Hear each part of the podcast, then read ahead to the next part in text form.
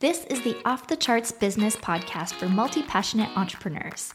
Here, you'll learn how to design a scalable business so you can spend more time outside, away from the screen, through actionable ideas, real world examples, and pep talks from your host that's me, Natalie Lucier, founder of AccessAlly.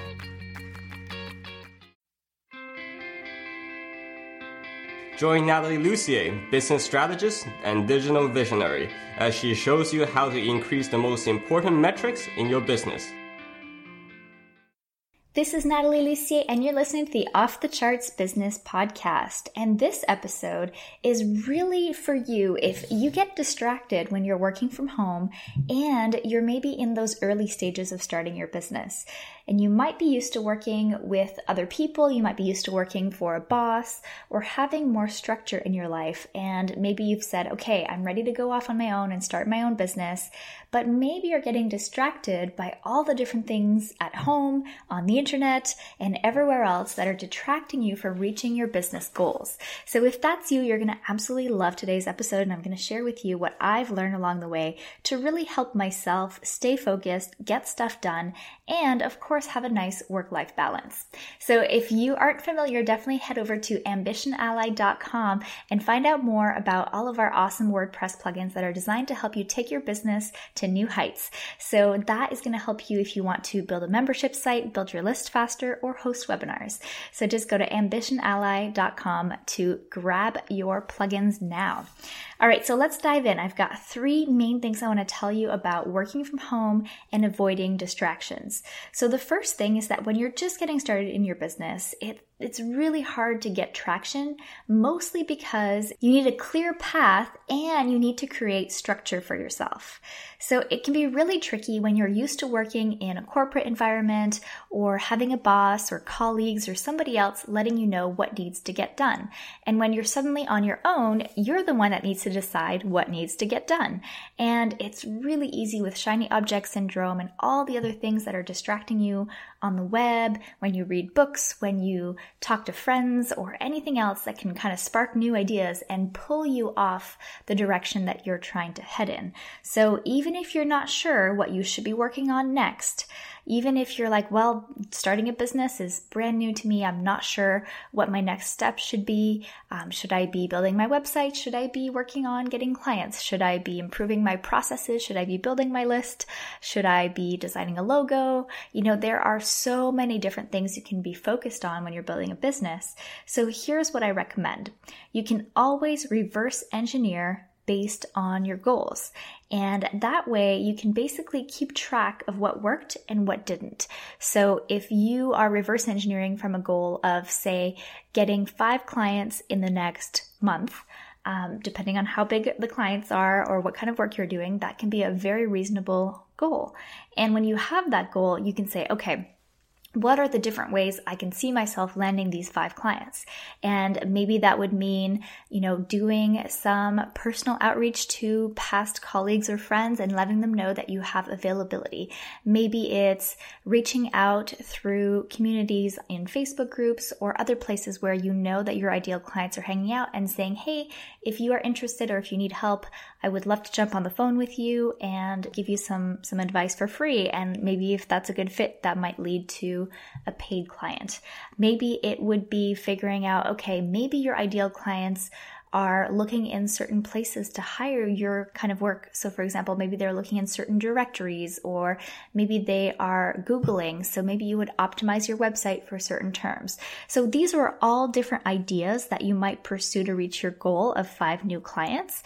But the good thing is, even if it one of the ideas doesn't quite pan out, doesn't work the way you think it will, you can keep track and that'll help you know if you're on the right track or not. And if you need to repeat this activity, if it worked, or if it didn't work, then maybe that's something you won't do again. So that for me is really key. Think about your goal, reverse engineer it, and then really put some of those steps on your calendar so that you do those on a regular basis. Now, number two is that working from home full time by yourself means that you need to be your own boss.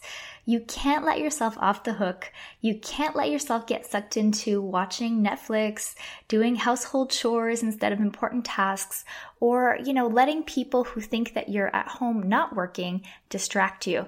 So sometimes, you know, I end up having phone calls with my parents in the middle of the weekday and, you know, sometimes I have neighbors or there's other things kind of going on because they don't know that you are trying to actually do work because you are working from home. So it looks like you're just kind of hanging out and not doing anything.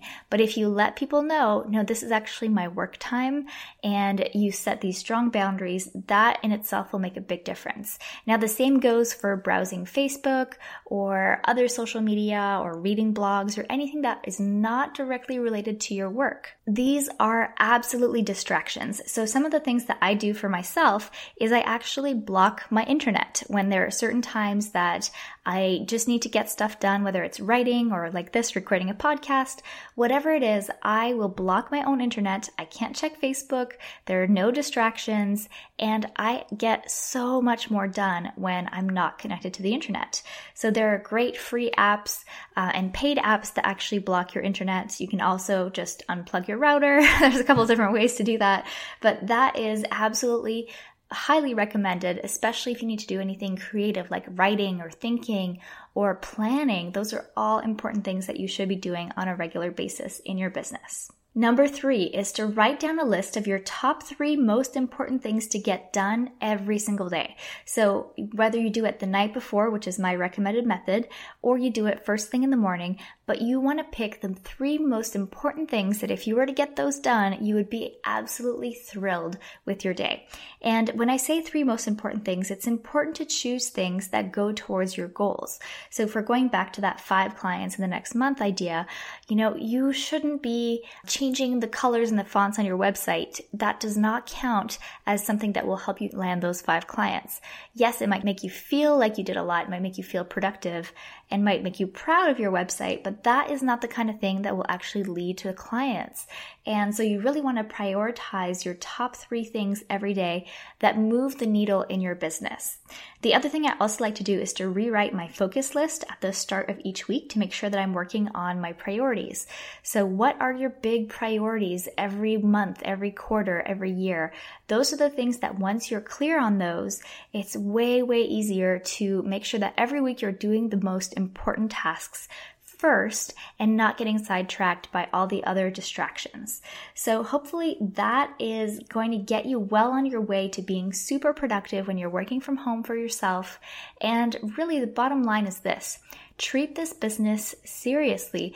Be the best boss to yourself that you could ever imagine. And by that, I don't mean, you know, giving yourself tons of time off or letting yourself off the hook or even being mean because that's not good either. We don't want to go in one direction or the other, but just really being honest with yourself when you're not getting the right things done and when you're not getting the results that you want.